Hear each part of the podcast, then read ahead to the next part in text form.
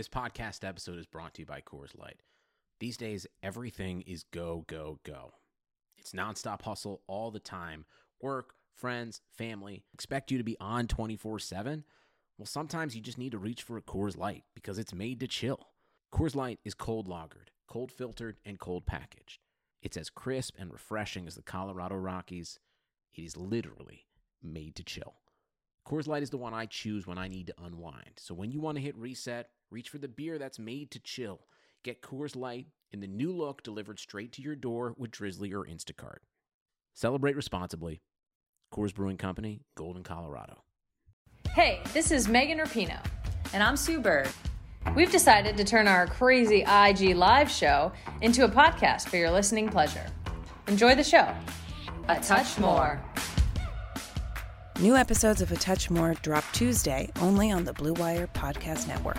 Be sure to subscribe to the show on Spotify, Apple, or anywhere else you listen to podcasts.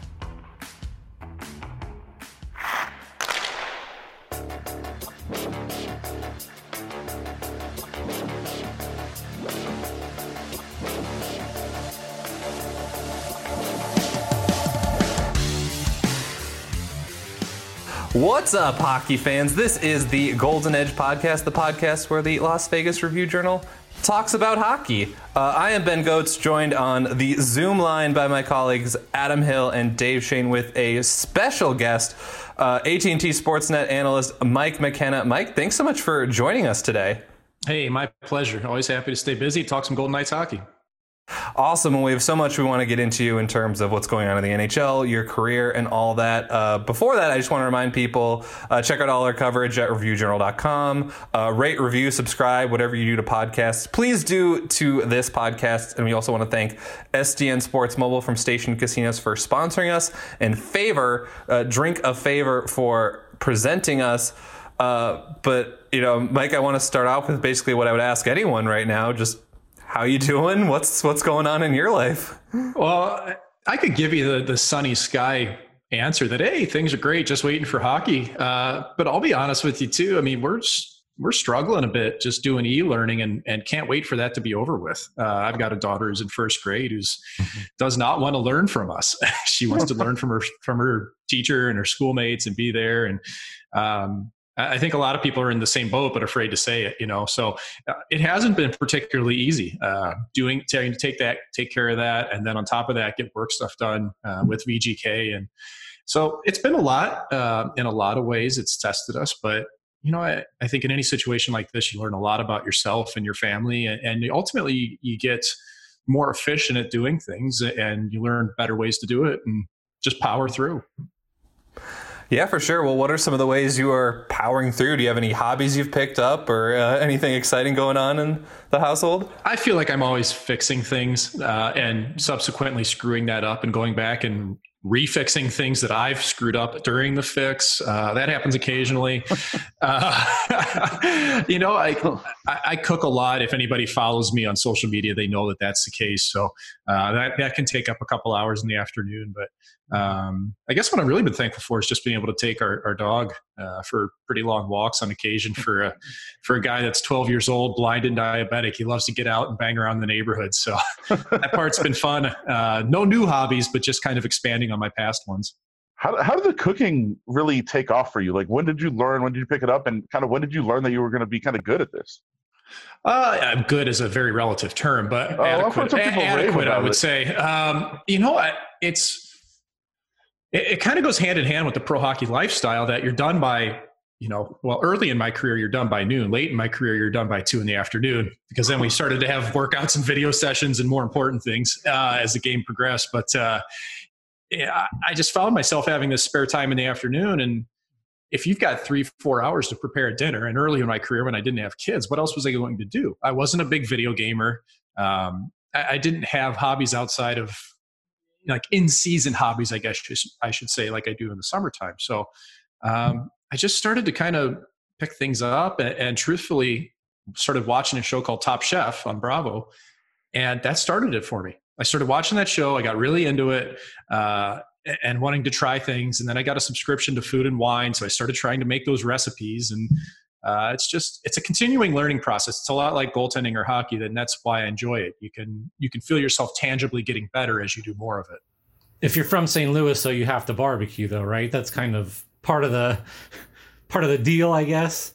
Grilling and smoking is is uh, quintessential to the area that I'm from, and and it's something that uh, it's not easy to do. Like I've screwed up a lot of meat. I really have, and, and you can make it edible.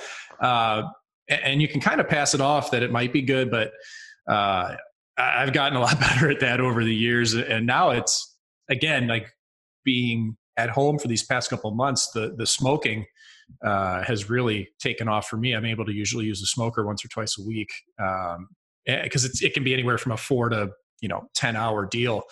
Uh, you just check on every now and then, so it's pretty good at taking up time. Well, I guess when you're not doing that, you guys have been doing a lot of content creation with the Golden Knights. I guess maybe give us a little behind the scenes glimpse at what that's been like for you guys and, you know, kind of keeping fans engaged, I guess, more than anything. Well, we took it as a challenge. You know, this was an opportunity to flex our muscles and do different stuff and try to keep the fans engaged in different ways. And uh, it's always been a core strength of what we do within VGK is to is to bring all the heads together, collaborate, and try to come up with just uh, creative ideas that maybe people latch onto, you know, and whether it's just creating a, a program or a hashtag or a series of videos that people can can grow with, can learn from. Uh, that's always been the goal, and to do it in a fun way. You know, that, that's that's at the core. Like we we love to do things that that get a smile out of people, and um, that's been fun. Seeing those things that you know occasionally you bring to the table come to fruition is gratifying, and you know some of them the, the public really runs with others they don't. But hey if you don't throw it at them you never know what they're going to like. So you got to try it. And and it's been a fun challenge for us. Mm-hmm. So obviously want to get into, you know, the pause a little bit. There's a ton of restart stuff being thrown out there as to, you know, hub cities and you know, different playoff formats and stuff like that, but I'm curious from like a player's perspective when they talk about and we've heard Connor McDavid and guys talk about this, you need to get, you know, both regular season or some sort of exhibition games, then a lot of practice time and to get kind of back in hockey shape. How much time do you think that might be? How much time would you feel you would need right now to feel comfortable, you know, seeing pucks in a game situation again? Be truthful with you, I don't think it even matters what feels comfortable. I think that because of the time that's going to be allotted, that's what's going to determine how much time's needed. And at some point, it's just going to be here's what you have, make it work. Um, I think two weeks is what I always thought. And, and granted, uh, as I got older, I realized that I didn't need to do as much on the ice in the summer. I didn't forget how to play. You know, a lot of the young guys are so used to being on the ice year round, the Connor McDavids of the world that are just hockey machines. Um, you'd be amazed how much your body and your mind remembers. I think two weeks is really realistic in terms of a camp to get players back to where they were at least as close as they could be to the regular season in terms of timing, in terms of their familiarity with system work. Uh, for goaltenders tracking, it takes at least a week and a half, two weeks of camp before you really feel like you're tracking that puck and, and you're able to see it the way you want to. So I think two weeks that you're really realistic with, but if we start getting crunched on time, you can do it in a week. Just drop the puck because you know why? All the players are in the same boat. They've all had the same amount of time off here. So, you know, the competitive advantage isn't going to be there. Yeah, hockey might be sloppy, um, but if they had to do it in a week, they could. But two weeks, I think, is is kind of what you're looking at as a minimum. What about just the concept of, hey, we're going to take players and you're going to be stuck in a hotel for two months and you can walk to the rink and play and then that's it and that's all you can do. I mean, I just feel like people would be going crazy about that. Is that a realistic thing to ask players to do? Two months, yeah. Five months, no. Uh, I I'll be very candid. I spent four months away from my family in the last season that I played, um, being traded and waived and sent down and called up and uh, just about everything that you can imagine in the course of one season and five teams. But um, it's hard to do. Uh, the caveat to that, though, is that if you know when the start date and the end date is to it, it's a lot different than if it's just open ended and you don't know when things are coming. Part of what's been hard about this break. We don't know when things are coming back. It's changed the training habits of the players uh, amongst other things. Uh, but if you tell the players, hey, you've got a chance to play for the Stanley Cup, you've also got a chance to make sure revenues don't go through the floor and you can still get paid pretty good coin here and not lose that much after it. Because let's be honest, the monetary incentive is there for guys that two months away, you know what, we can pull it off. You start getting into three, four, five months, things are a lot different. Um, but I think it's going to take buy-in from teams and from players and from families too. Um, and it won't be easy. But you know what? This hasn't been easy on anybody. And and the greater good of this is to get the sport going. And I think, you know, in terms of players, you hope that that they all feel that same way and they want to get things going.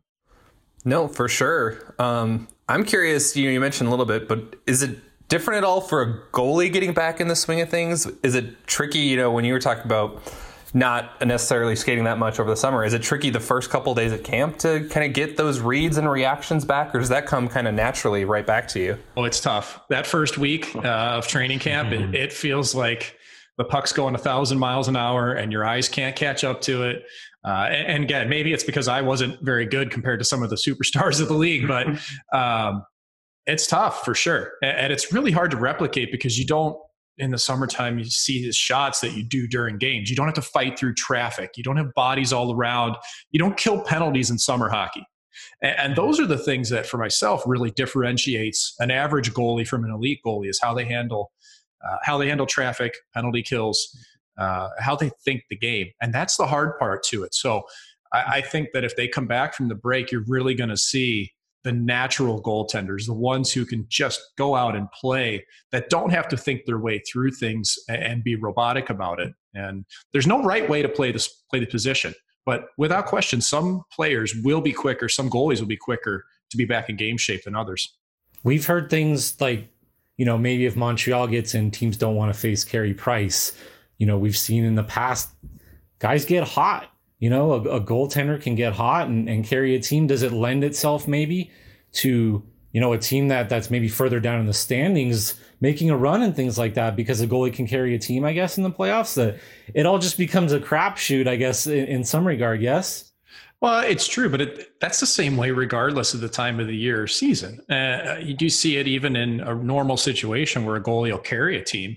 Um, yeah, I mean, Carey Price is a good goalie. He's an excellent goalie. Eh, there's a lot of great goalies in the NHL, and uh, I, I, don't really put a lot of stock into that uh, in hmm. terms of you know, geez, we're going to face this guy. Well, you have to face the whole team, you know. And to me, the bigger thing coming back is that the teams are going to be healthy.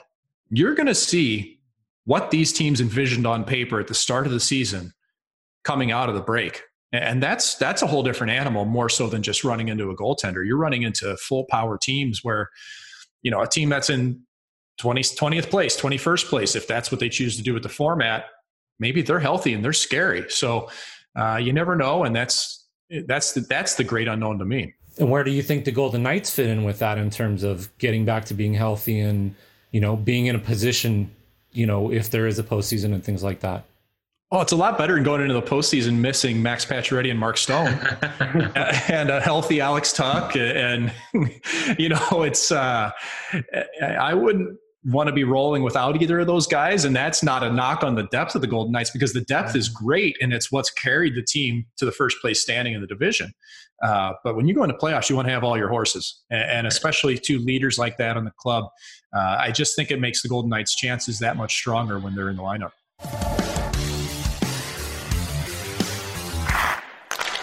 They say a healthy gut means a healthy you.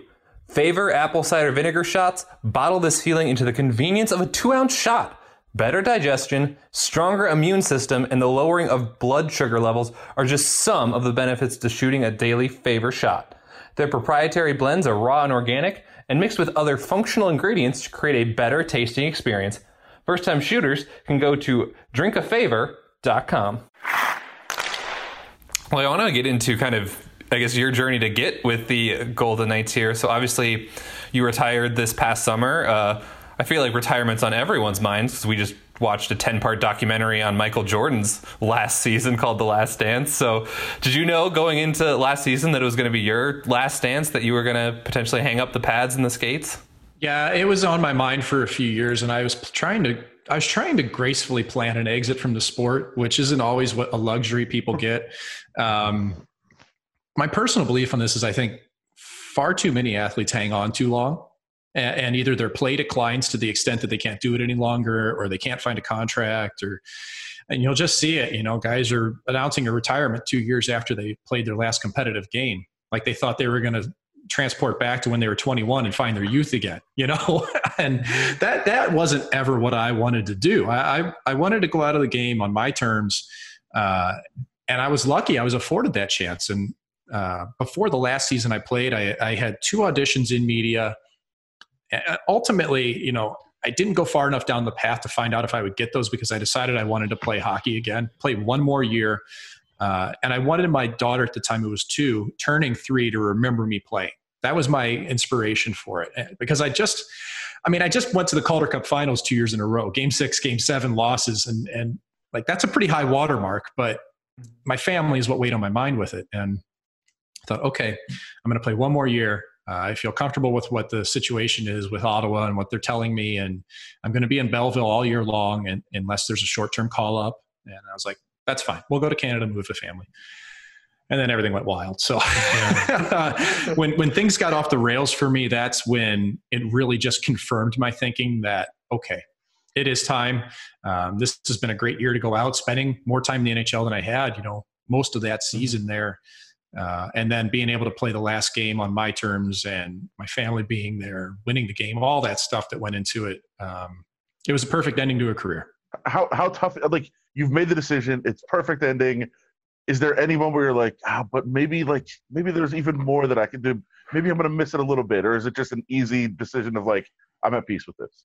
Uh, I mean, I miss the Q-tips in the locker room. They're free. Uh, they're great. you know, really clean ears. Uh, and not for me. No, I, I do. I miss the competitive aspect of it. Absolutely. Um, do I miss the anxiousness and the anxiety associated with playing goaltender? No, not at all. Um, I mean, when you're facing 45 shots a night and you're going into a wagon team on hockey night in Canada and you're just going, oh God, I hope I don't get blown out tonight. That's not the right mindset. You know what I mean? Like that's not what you want as a pro athlete. And maybe it was the wrong one, but um, I was very content and I still am. I, I and thankfully I've had the chance to, to even skate a few times since this kind of kept my competitive fire going a bit. And I found myself just missing practice more than games, which is the oddest thing in the world to me. Um, so I, I I'm totally at peace with it. I'm happy I did it when I did. And it, it, was just a great chapter of my life that closed and opened the door to another amazing chapter. Yeah. So, did you know kind of the other door you wanted to walk through right away was going to be in media? It sounds like obviously you had already been on your mind with the auditions. Well, no question. And part of that, too, factors in. You know, I'd, I'd always been active with social media and never turned down an interview ever. Uh, if anybody finds that surprising, I'd be shocked. Uh, but you know, it wasn't because I loved it. It's because I felt like that was my duty. Like that's what you should be doing as a professional athlete is taking every interview when people want to talk to you. And, and it, to this day, it annoys me when players will turn things down. You know, that's my personal perspective on it. Um, I think especially for goalies, you know, you only get interviewed when things go well. You never get interviewed when things go poorly. And you never get to stand up for yourself, you know? so, uh, whatever opinion of the person writing the piece or something is like gospel, and you never got to say what went wrong. Whereas in the games that you win and supposedly play well, half the time you don't have to do anything as a goalie. So you're deferring all the credit. You know what I mean? Mm-hmm. Um, but yeah, it's. Uh, I, I, thought for sure like media would be so fun to try. I had a radio show in college uh, for a couple of years, and I was live tweeting games. I started to write for NHL.com. I wrote for In Goal magazine my whole career, so I had a journalistic bent the entire time I did it, uh, and the entire time I was playing professionally. And especially last year, uh, at the end of the season, I had a tweet that kind of took off, and it was defending Marc Andre Fleury on the the Tomas Hertl goal in playoffs uh, that I knew was deflected, that changed course, and you know got me hit on NHL Network, which just snowballed things. And um, it, it's it's been great because this is so much. This is what I wanted to be doing. Uh, you know, seven eight years ago, I probably would have told you I'd take my economics degree and be working in markets or financial or something like that. But after 14 years in the game of professional, you know, why not take it? Why, why not go for that chance to stay in the game and do something that mm-hmm. that you love and you hope people enjoy the, what you do? So, what's it been like on the uh, dark side with us on the media? Um, and I guess you know you, you, have a different perspective on it. You know, playing with and and against some of these guys during your career, and you know being able to relate to like Marc Andre Fleury and and things like that. So, how has it been as a member of the media, and walking into a news conference with your uh, goalie pads still on and things. What's been interesting is that, like you mentioned, I've been teammates with so many of these guys and friends with a lot of these guys, you know, and uh, people I have talked to regularly throughout life. And yes, your dynamic changes a little bit. You know, you know that there's a certain professionalism that you have to have that if you're asking them a question, they have to trust you. They have to know that what they're giving you isn't going to be used in a bad way, or even if they give you something that's that they really don't want out there, that you're going to take that information and internalize it and, and just learn how uh, to use that in a proper way. So uh, that aspect has been a fun. I won't even call it a challenge. It's just, it's kind of fun to walk that line at times. Hmm. Um, and be a member of the media and still be the people's friend because ultimately you can be someone's friend and be in the media uh, but you do have to know where the line is on the professional level so um, that's been interesting uh, and, and I just I laugh sometimes that I'm I'm walking in a locker room as a as a you know reporter or journalist or analyst, whatever you want to call me. Um, it's almost surreal sometimes, but I've got started to get used to it the more the season went on. And and you're you're doing it in a town that you know you're somewhat familiar with uh, from from back in uh, yeah. in minors, and, and and it was I just just just talk about that experience of playing uh, in Las Vegas and what it was like then, and how it's emerged as a hockey town. Oh man, it, uh, can you imagine being 22 years old out of college and you're going to go play in Vegas, and you tell your girlfriend at the time, "Hey, uh, I just got a contract in Vegas. Uh, you go ahead and finish up school. I'm going to go out there for a season. Uh, we'll see how it goes." It, it was amazing, um, and I always say this to people though that it was amazing because the team we had was so well run, was so well coached, was so much fun to be a part of, and the team got along that was first and foremost. That was more important than it being Vegas at all. And you'll hear that all through hockey or any sport that even if you're in the armpit of, of America, you can have a great time if you have good people around you. And we did. Glen in coaching, who's who's made a great career in the NHL as a head and assistant coach, and you know other players that made the NHL and guys who did make the NHL who are just as amazing people. Um, God, we had fun. You know, like we we had one guy who came in and greased every bouncer in town, and we were always on the list somewhere. You know, like we could get into any club, and we were making five hundred bucks a week in season. You know what I mean? Uh, so, like, just fun memories like that. We had Blue Man Group as a sponsor, Cirque du Soleil, and and like I said, when you're when you're not making comparatively a lot of money, I mean, we were living paycheck to paycheck, not poor by any stretch, but you know when you're in the ECHL, you got to go home and work in the summer. That's how that works. Um, for us to be able to say, hey, we need six tickets to Cirque du Soleil, and a week later they show up in your stall, five rows up, that's pretty unbelievable. So, uh, and it helps when your team's good. And, when you're yeah. in Vegas, that's easy because the other team's got other inspiration when they show up in town. I mean, th- th- those days were so fun, and the, the the fans were so passionate. Like going to the Orleans was yeah. just such a good time for people. But like from that to where Las Vegas is a hockey town is now, could you have ever? I mean, like you probably didn't care; you were just having a good time and playing. But this has emerged as such a hockey town now. Like, could you have ever imagined? Uh, no, frankly, no. Um, for several different reasons. You know, we had a really good fan base. We averaged over 5,000 in a building that's at seven, I guess, at the Orleans, whatever it was. Like our building looked full. The team was was solvent. It was it was a good deal. Um, but I wasn't sure that you know, I, I, guess I should say to make the step to the NHL, you really have to draw in an entire community. You know, it can't just be a niche of people, and uh, and especially in Vegas, up against everything else in town, I thought there's so many entertainment dollars to spend. There's so much going on. What I underestimated and didn't understand was the driving, burning hunger of people that live in Vegas to have something they could call their own and that's truly what that you know the vegas born hashtag that'll never go away that slogan for the team is it's so important. And it's dead on that people in vegas relate to this team. It's theirs you know you can't take that away from them. Uh, and so I, I never expected it.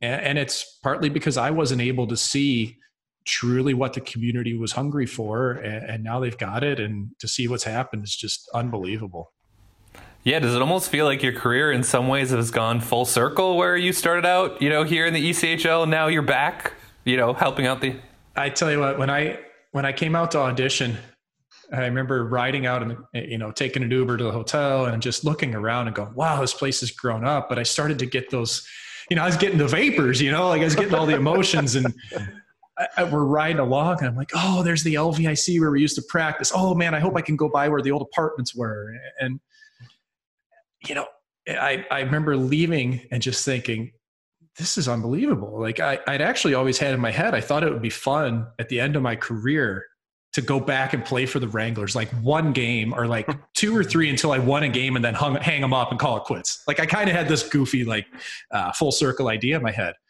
Uh, I think what I have now is even better. You know, I got to call my career the way I wanted to, playing the game, and then I had the chance to further it uh, in Vegas again, coming full circle in a place that I knew, and and seeing it grow up is just as much fun. Okay, so let's go back to the childhood a little bit. Um, we're we're going to ask on one thing, but in doing my research, uh, I read you were a middle school yo-yo champion. Is that true? Is that true? And can you still walk the dog and, and rock the baby and all that? Yeah. Uh, well, let's let's preface this by saying that I think that competition had three people in it.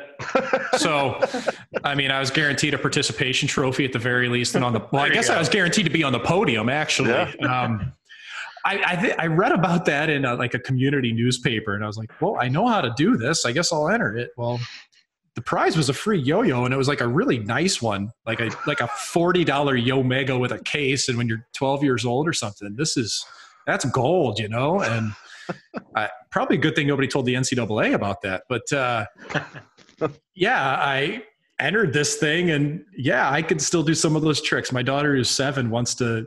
You know, she saw my whole box of yo-yos that I haven't pulled out for 20 years or something. She's like, I want to learn. And so I pulled one out for her and, and yeah, I can still, uh, still rock the cradle, uh, rock the cradle. I think that's a it, yeah, I don't I think know. That's a like Motley Crue song. Uh, rock, there you go. Uh, you know, Man on the Flying Trapeze, all those type of things, and I can still do a few of them. well, we saw Shane Knighty teach everybody how to juggle on the. Uh, I think it was the Fit Challenge. Maybe we'll get you on the yo-yo for uh, for one of the challenges. You got to put out a little teaser clip of this, and if you do, I promise you, I'll get a video of it and put it up. I'll do it. But yeah, it's uh, it's. I guess it's a hidden talent that I forget about sometimes because it was nice. so long ago in a past life, you know. But yeah, I, I against the competition of two other 12 year olds, I am a champion yo yoer. well, I wanted to ask about another. Yeah, I wanted to ask about another special skill too, because uh, in addition to stopping rubber, obviously in your professional career, you also burned it, from what I understand, and you were a kart racer at one point. Uh, yeah, I, d- I dabbled. I dabbled as a kid. Um, I, I did grew up in a racing family though. My dad's five-time national champion in SCCA, which is the governing body of road racing in America. Uh, President's Trophy winner, which is the top amateur driver in the U.S. Dad won that in '83. Some other names that have won it: Roger Penske, Jimmy Vasser, Bobby Rahal. Those guys are all in some capacity 500 winners. Uh, so, you know, I spent the, the winter at the hockey rink and the summer at the racetrack, and mm-hmm. I was pretty good at goaltending. Um, I was pretty good at tennis. I was good at baseball. I wasn't very good at karting. And I tried it for a couple summers and it was hard for me because I started later than I did the other sports and I wasn't good at it and I just didn't enjoy it much and it wasn't going anywhere at the time. So wasn't able to follow through on it. But man, I'm I'm hell on wheels at the indoor car tracks now that I finally know something about a proper racing line and uh, that was one of the greatest joys I had last my last year playing. Craig Anderson is an active racer, uh, has cars and does sim racing, and you know we went and, and ripped it up together, and that's that was a blast. Yeah, I still love it. Indoor karting and, and regular karting is great fun. Well, how Mark many on- speeding how, how many speeding tickets do you get though? oh, I haven't had one since I was probably okay. oh, it's been at least more than a decade. Okay. More than a decade. Last Mark one I got. Andre? Last one I got, I was late to coaching a goalie clinic for whatever I had something was wrong with the car or whatever, and I was just motoring. And yeah, I haven't had one since, thankfully. Marc Andre is a big F1 fan. Is it a goalie yeah. thing? You guys talk about it a lot too, I would imagine. Uh, he's French Canadian. Like they have the Grand Prix in Montreal. Yeah. And, and so that's ingrained in, in their culture up there is racing and, and karting and Formula One and um, I think much more so than American and, and really French Canadian. Like that, that seems to be something that whenever I had teammates from that area, I could always talk F1 with them. Same way with the Finns. Finns have mm-hmm. always been huge on it. Kimi Räikkönen and Mika Salo and these Scandinavian fellas. Um, so that that's probably more the influence. Uh, Marc Andre and I always have a lot to talk about, though, and we haven't gone down that rabbit hole yet. I'm sure it'll happen eventually. Well, awesome, Mike. I got one more for you, and we want to thank you for your time. Uh, as a reminder, everyone, you can check out his stuff at uh, Vegas Golden Knights website, uh, his Twitter account at McKenna in game, which he kind of tried to subtly plug there. I will just totally plug. It's a great account to follow. It's a great follow during Golden Knights games. There's a lot of insightful stuff there.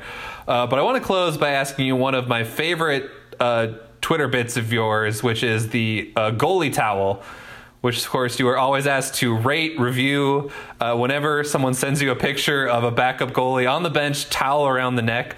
Uh, how did this phenomenon start? And I guess can you just explain it uh, to our listeners about the, the backup goalie towel and the myth that goes into it? The hashtag backup towel. Uh, yeah, it's on my regular Twitter handle at at Mike McKenna 56. Shameless self promotion. Um, you'll see we'll a lot of that. that. Yeah. Uh, you know what? It, it, it, actually starts with my broadcast partner, Darren Millard, uh, and another guy named Kevin Woodley, who run In Goal Magazine.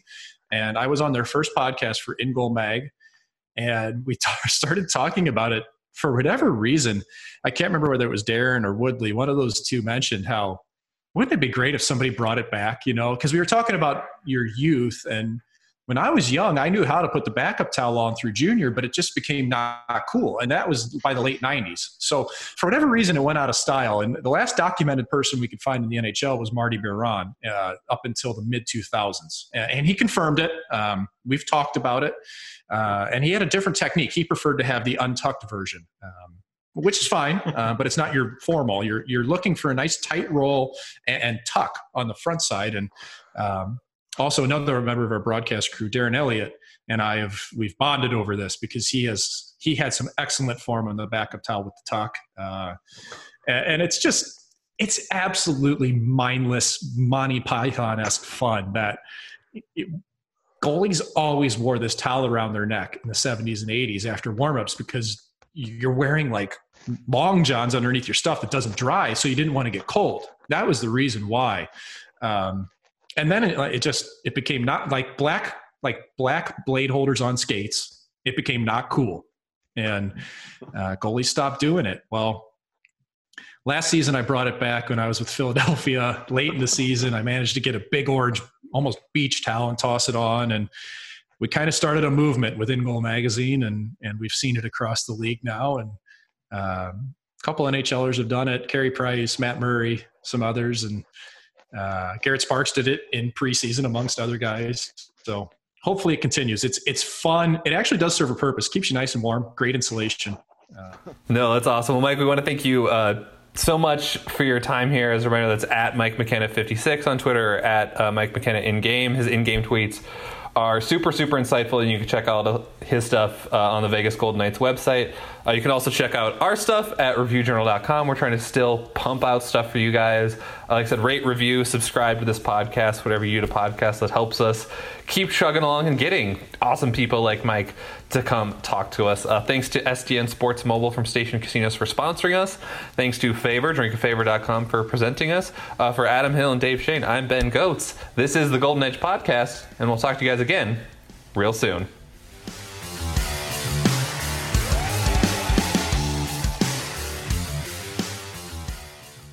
Sugar Ray Leonard, Roberto Duran, Marvelous Marvin Hagler, and Thomas Hearns.